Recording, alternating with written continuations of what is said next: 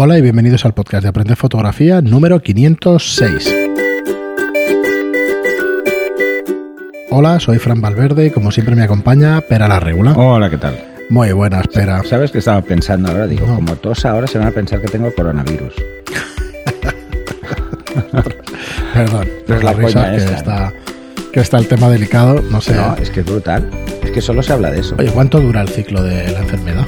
Ah, Bueno, decían que 14, 14 días, días. pero ahora no lo tienen tan claro porque hay que se han reinfectado. por eso, claro. Porque vuelve a contar, ¿no? Porque- Ahora la especulación es si es eh, estacional o no. Si es estacional, a la que empiece el buen tiempo bajará. Pero están los que lo ponen en duda, porque en Australia, que es verano, ah, y con unas temperaturas altísimas, hay casos. Haced un invento, un experimento o una cosita. Entrar en Google Trends. Yo entré esta mañana de curiosidad, bueno, más que curiosidad, trabajo. Y buscad en Google Trends. Son las tendencias de Google. Es, un, es una web Mira. donde Google eh, mide las tendencias del mercado. ¿vale? Tendencia de, de búsquedas, perdonad, no de mercado, ¿vale? Y tenemos que se disparan, ¿vale? Desde el, el pico fue la semana del 26 al 1 de febrero de 2020, por si escucháis esto dentro de un par de años, y empieza a bajar un poquito el interés del 2 al 8 de febrero y la siguiente semana del 9 al 15 de febrero, que fue más o menos cuando se canceló el GSM. Y cuando empezó en Italia, Y cuando empezó en Italia, Sube la última golpe. semana sube de golpe. De ¿vale? golpe. Eso en España. En Francia pasan bastante del tema. Pero bueno, es muy parecida. Esta mañana igual bueno, ha va cambiado cambiando. algo, ¿vale? Esto va cambiando.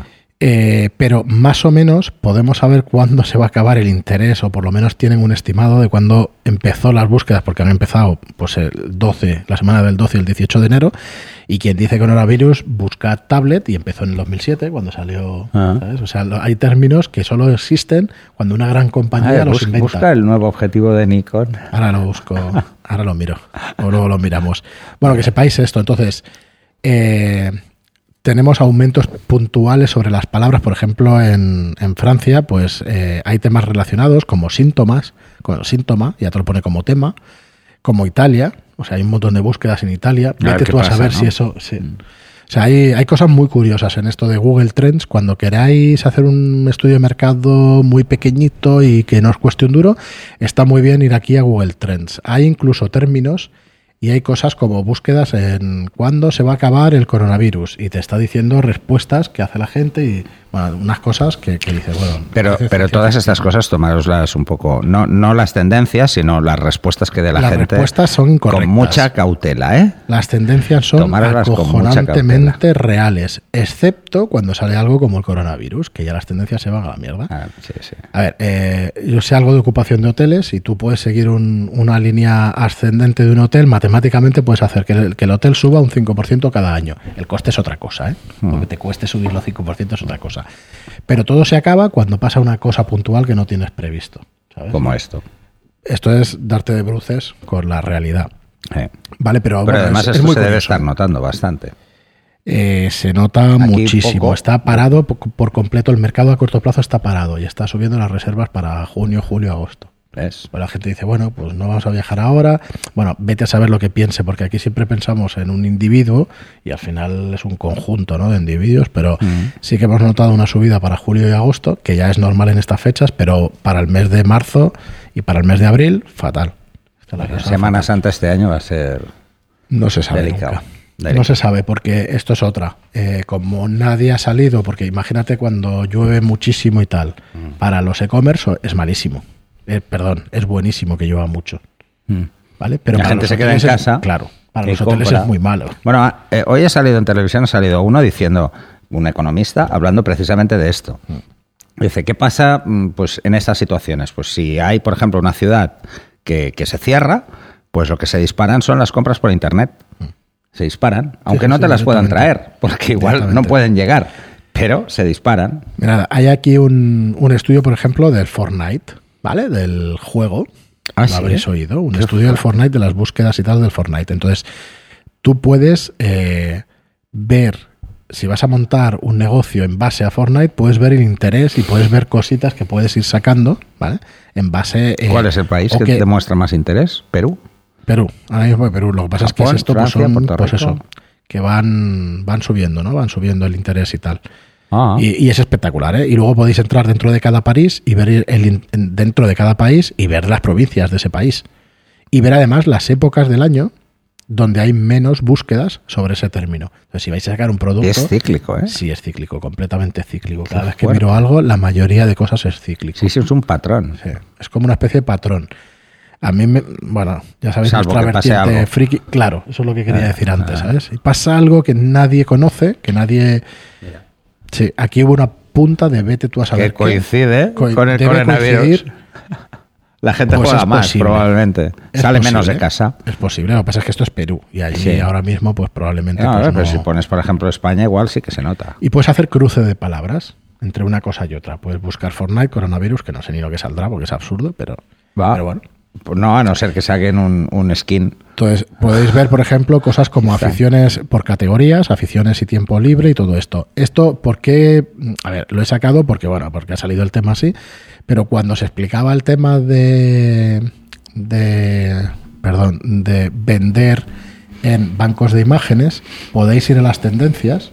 Para ver también los efectivamente, las las keywords que y las- pongas tú, efectivamente los hashtags incluso. los ¿no? hashtags, las cosas que últimamente se están hablando más, que al final es Google Trends, se está diciendo, eh, por ejemplo, Taylor Swi- Swift y Kim Kardashian, Kardashian supongo que son personas en Estados Sí, Unidos, no sé ni quién son. sí, son cantan- Vale. Una cantante. Pues aquí te está diciendo, además, por, por zonas y todo, eh, quién habla de una cosa, quién habla de otra, la media, o sea, es alucinante. Es muy bestia. ¿Y en qué regiones? Ah, pues está súper bien. es una maravilla esto, pero una cosa espectacular. Los Entonces- enamorados de las estadísticas van a flipar. Es que es para alucinar, esto es para alucinar. Ya os digo que podéis buscar eso en aficiones, tiempo libre, alimentación y bebidas, animales y mascotas, belleza, automóviles y vehículos. ¿Vale? O sea, encontráis cruces de todo tipo de cosas. ¿Vale? Es que Por ejemplo, curioso, Taylor ¿eh? Swift no scooter, que no sé ni qué coño Bueno, la moto, ni- un Sí, scooter. que no, no va en scooter. se- No le gustan los Sí. scooters, vete a saber. Vete a saber, pero para hacer un anuncio, pues tú ya puedes sacar eso. Sabes que hay búsquedas de eso y probablemente, ¿sabes? O sea que es que acojonante. O sea, lo de que Google conoce un poco o puede predecir un poco el comportamiento, no predice el futuro, pero sí el comportamiento de la gente hacia, ante ciertos productos, sí, lo predice. Debe tener una división entera dedicada a analizar esto. Es brutal, eh, pero es que eh, hay más allá de esto, pero no lo voy a encontrar ahora porque no me acuerdo. Puedes buscar, eh, se dieron cuenta con la guerra del Golfo, eh, que puedes buscar términos. Y la gente, a través de ahí, puedes buscar comportamientos. Lo estoy explicando fatal, porque no me acuerdo muy bien qué era. Pero era como buscar, mira, el año de búsqueda es 2019. Entonces tenemos las tendencias en España, el 2019. Tú puedes saber qué es lo que más ha preocupado a la gente Ajá. lo que más se ha buscado, lo que más se ha, por ejemplo, en cuándo, cuándo se cambia la hora es lo más buscado. Cuándo empiezan las rebajas, cuándo juega Nadal, cuándo es Carnaval, cuándo es Semana Santa. ¿Vale? O sea, ahí, eh, por ejemplo, en general se ha buscado la, la caída del muro de Berlín. Vete tú a saber por qué, porque Porque coincidiría era con... ¿Sabes? Claro. Entonces, a todo esto, tú te puedes empezar a, a avanzar, ¿vale? El Puedes muro de saber... Berlín creo que cayó en el 89, claro, el año Sí, sí, pasado. en 2019. Vale, o sea que bueno, ahí lo tenéis un poco. Sabéis que Gran Hermano, Supervivencias y Eurovisión son las cosas de cine y televisión y series más buscadas. Personalidades suelen ser las muertes o los escándalos. Robalcaba, Camilo VI o Albert Rivera. ¿vale? Las muertes y los escándalos o de alguna manera las cosas peculiares. O Rosalía por Rosalía, los. ¿vale?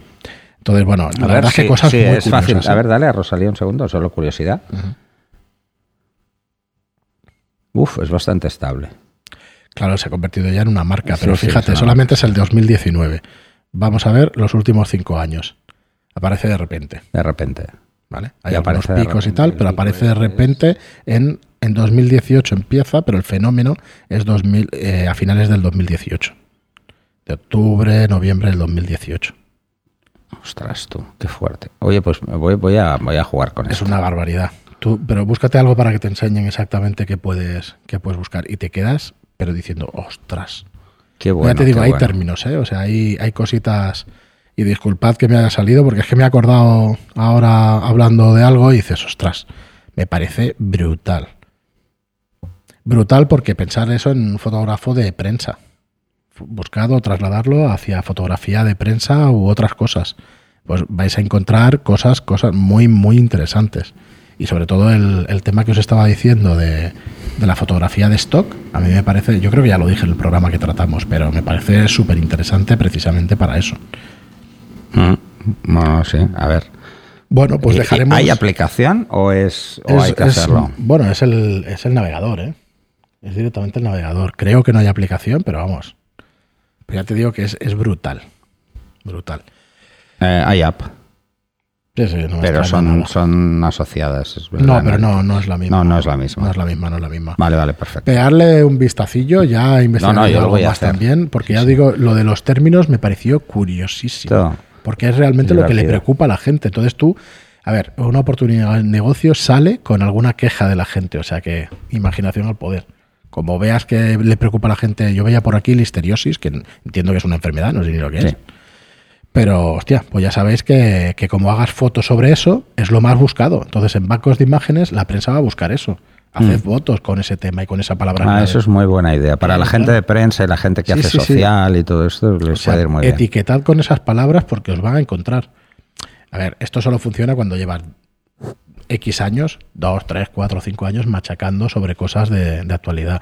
Pero vais a dar en el clavo. Nosotros tenemos un oyente que, que es rey, que tiene un ojo clínico para las noticias y para esto. Y está publicado, está empezando a publicarse ya por Getty Matches y por, por gente, por Europa Press y por gente muy buena. Porque tiene un ojo clínico. Él busca, o sea, es ya para mí ya es fotoperiodista, una persona que la han, que la han publicado ya en Europa Press y todo esto, y te tienes que considerar así, Rey, y tiene un ojo clínico para buscar la noticia. Es, No, bueno, es que es lo que hay que hacer. ¿eh? Si te Claro. dedicas a prensa, tienes que tenerlo muy es el claro. oficio. Muy bien, pues vamos a seguir con. Disculpad por el off topic, pero, pero bueno, me, Este me no resulta es, súper curioso. Ah, sí, pues sí. Ah, vale. Sí, sí, que tengo. Lo he cruzado porque el otro lo dejaremos para el Vale. siguiente, para el siguiente programa. Vamos con Luis Ruiz de la Hermosa que nos dice buenos días. eh, si se tienen flash Canon 600 EX2 RT, ¿se puede hacer el curso para el 580 EX2 que ofrecéis y la configuración de uno y otro es igual o no? Si no, ¿sabríais las diferencias principales entre uno y otro? Eh, sugiero un curso de la cámara 6D Mark II. Muchas gracias por la atención. Luis Ruiz de la Hermosa. Vale, a ver, es lo mismo.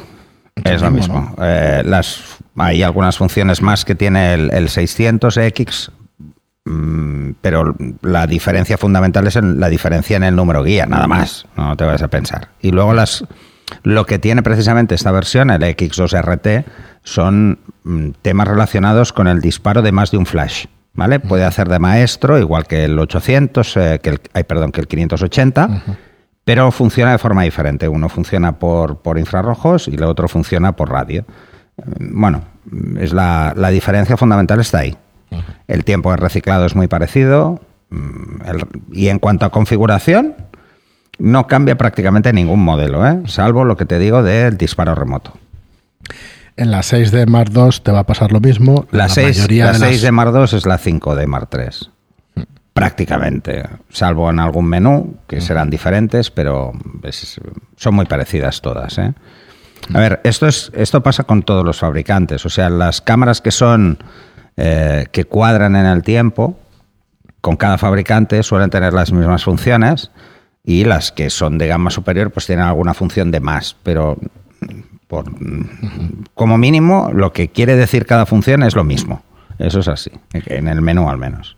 Muy bien. Y bueno, eh, aprovecho para decir que está hablando Luis Ruiz de la Hermosa, está hablando de nuestros cursos online, en, que los encontráis en aprenderfotografía.online, que es nuestra web donde tenemos la serie de cursos para que aprendáis fotografía a vuestro ritmo. Es una plataforma tipo Netflix donde disponemos allí de todos los cursos y mientras estéis suscritos, pues contáis con todos los cursos de la plataforma. Así que nada, ya aprovecho el off topic y lo, Y lo meto lanzas. por ahí. Eh, luego tenemos una serie de comentarios de YouTube y vamos a empezar con Francisco García que nos hace una pregunta curiosa que yo alguna vez había pensado, pero no sé si, si conoces eh, de qué va esto o de qué manera se puede arreglar. Nos dice, hola, me llamo Francisco y no llego ni aficionado a fotografía, pero tengo una serie de dudas. Eh, lo primero es que soy daltónico y hago fotos de familia, viajes y esas cosas. Como no me complico mucho la vida, uso para revelar el software propio de Canon. Tengo una 650D, el objetivo kit de 1855 y el 5018. Entre los parámetros que tiene el DPP de Canon es la máscara de, enfot- eh, De enfoque. en la máscara de enfoque están fuerza, radio y umbral. Los toco, pero no sé muy bien qué hace cada uno. Y respecto al daltonismo, sin complicarme la, vida, ¿qué perfil debo coger para que me salga lo mejor posible? Vale, eh, te explico la primera parte. Sí, vamos a ir los primera. La, fuerza, el radio y el umbral. la fuerza es la intensidad de la máscara. Un porcentaje de máscara, para que te quede así un poco bestia, ¿vale? El ratio es el ancho en píxeles que sí. tenga esa máscara. ¿eh? O sea, cuántos píxeles va a afectar. Y luego, el umbral es cuántos tonos va a afectar. ¿La fuerza es la dureza? Sí, es básicamente es eso, ¿vale? Pero así a grosso modo y simplificándolo mucho, ¿vale? No te compliques más. Eh, intenta jugar justito, o sea, el radio, sobre todo el radio, ¿eh? Y el umbral se suele utilizar para los cambios de tono. Entonces, en, en programas como Lightroom, por ejemplo, eh, lo puedes hacer y lo ves sobre, lo ves en pantalla cuál es el, el rango que va a coger en función del desplazamiento que hagas. Que eso está muy bien porque lo ves en vídeo inverso, o en negativo además, y entonces ves qué zonas tendrán máscara de enfoque y qué zonas no. En cuanto a qué perfil, pues lo ideal es que pongas fiel, que es el que va a- no le va a aplicar máscaras de color, que en tu caso, pues es que no las vas a Claro, notar de grandes pregunta- diferencias Claro. o ninguna diferencia. Entonces no le va a meter máscaras de color, pero las fotos, mm, bueno, pueden tener un contraste más bajo y una saturación más baja. Entonces, eh, al fiel lo importante es subirle ligeramente la máscara de enfoque, ¿eh? porque por defecto fiel no tiene máscara de enfoque. ¿eh? ¿El fiel es el de paisaje? No, fiel es fiel, Fiel es es fiel. el Fightful. Eh, en Canon tenemos el normal, el retrato, el fiel, el Paisaje. el paisaje y el monocromo. Entonces esto es, mm, bueno, del fiel es el que en teoría va a aplicar las características ópticas que tiene tu lente mm, en cuanto a color, en cuanto a transmisión del color, lo que se llama el color natural. Y no va a hacer ninguna máscara. Esto, mm, para la gente de analógico, de químico, era utilizar pues una película Fuji, una película Kodak, una película Agfa y eran diferentes el color. Sí. Y luego había en cada uno de ellos había diferencias eh, en cuanto a color. ¿Mm? Muy bien, pues eh, nada, Francisco, muchísimas gracias por tu pregunta. Eh, yo lo del daltonismo, la verdad es que lo había pensado muchas veces. Hay un porcentaje muy grande de población con daltonismo, más de la que nos pensamos. Y no sé, en Y en dif- fotografía, eh, claro, pero es que hay te diferentes con- grados. claro, Difer- depende del grado. diferentes tipos de daltonismo también, creo. Mm, Bueno, Así que si son grados diferentes grada, ¿no? porque hay algunos colores que no funcionan igual, pero genéricamente, eh, bueno, al final eh, En fotografía te vas a encontrar los mismos problemas que en tu día a día. Eh, En los mismos, exactamente igual. ¿vale? Eh, ¿Cuál es el problema? El problema es la unificación de tonos. Hay tonos que un daltónico los ve todos igual. ¿vale? Entonces, esa es, el- es la diferencia que se nota más. Eh, si el grado es muy elevado. Si el grado es bajo, pues ve ligeras diferencias, pero no del todo. No, no ve lo mismo. Pero esto es una cosa que he comentado muchas veces y que no es broma. ¿eh? Eh, las mujeres tienen en la retina más, más conos y, y, oh, y bastones y por eso tienen más capacidad para ver más diferencias de tono que los hombres, por ejemplo, ¿no? Y luego, pues bueno, mm, luego están esto que ya es irnos a extremos.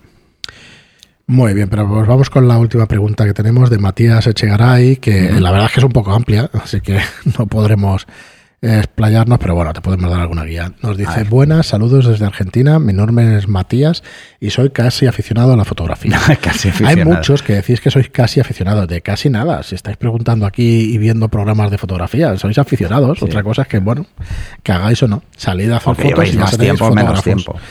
Antes de nada, agradecerles por todo lo que hacen por nosotros, los que tratamos de aprender un poco más y aprender, eh, de entender un poco más y aprender un poco más. Los descubrimos, o los descubrimientos hace unos días y en cada momento libre me pongo a escucharlos. Principalmente hago fotografía de mis hijos y hasta ahora con mi 60D. Me alcanza y me sobra. Mm. Igualmente la T3 me tiene enamorado. Eh, estos son los modelos en Sí, los modelos americanos son diferentes. Ajá. Eh, dice, por ahora voy con los posts de composición. ¿Podrían guiarme sobre qué conceptos hacer hincapié para mejorar? Esto es la pregunta complicada porque es muy amplia, muy amplia, muy amplia. A ver, conceptos para mejorar. El primero y el básico es que quede claro el motivo. ¿A qué le haces la foto? Y tienes diferentes formas de hacer esto. Una es jugar con el enfoque selectivo, o sea, enfocar lo que tú quieres, aunque el encuadre coja otras cosas que no quieres destacar. Eso es lo importante. Lo segundo, que no haya cosas en el fondo que despisten demasiado. Normalmente las cosas de colores vivos en el fondo despistan mucho, se llevan la atención con facilidad. Eh, y luego los aires excesivos. Normalmente los aires excesivos, a no ser que sean buscados, suelen darle poca fuerza a las fotos. ¿eh? Los aires excesivos quiere decir que dejes mucho espacio pues, por encima de cabezas, por ejemplo. Mucha gente que cuando empieza no es consciente de eso porque va a buscar el punto de enfoque que más se acerque y luego le queda mucho aire arriba porque no hace enfoque y reencuadre. Eh, estos son los puntos básicos. ¿eh? y luego hay muchos más, hay muchos más temas. ¿eh? Eh, por ejemplo, cuando te encuentres con los tonos cálidos o los tonos fríos, te darás cuenta de cómo afectan a la hora de ver la imagen. Tú coges, haces una foto a algo que tenga tonos cálidos y otra que los tenga fríos, se la enseñas a alguien y verás qué rápido ven los tonos cálidos más que los fríos. ¿no? Bueno, pero son detalles. Eh, tenemos un curso de composición en la plataforma. Sí. Yo creo que bastante intenso en cuanto y eso que quiero hacer una segunda y esto daría para una segunda, un tercer curso e incluso un cuarto te diría porque hay multitud. Pero se tratan las, las, principales y las más importantes. Y luego con alguna, pues se me va más la pinza y explico más, más detalles.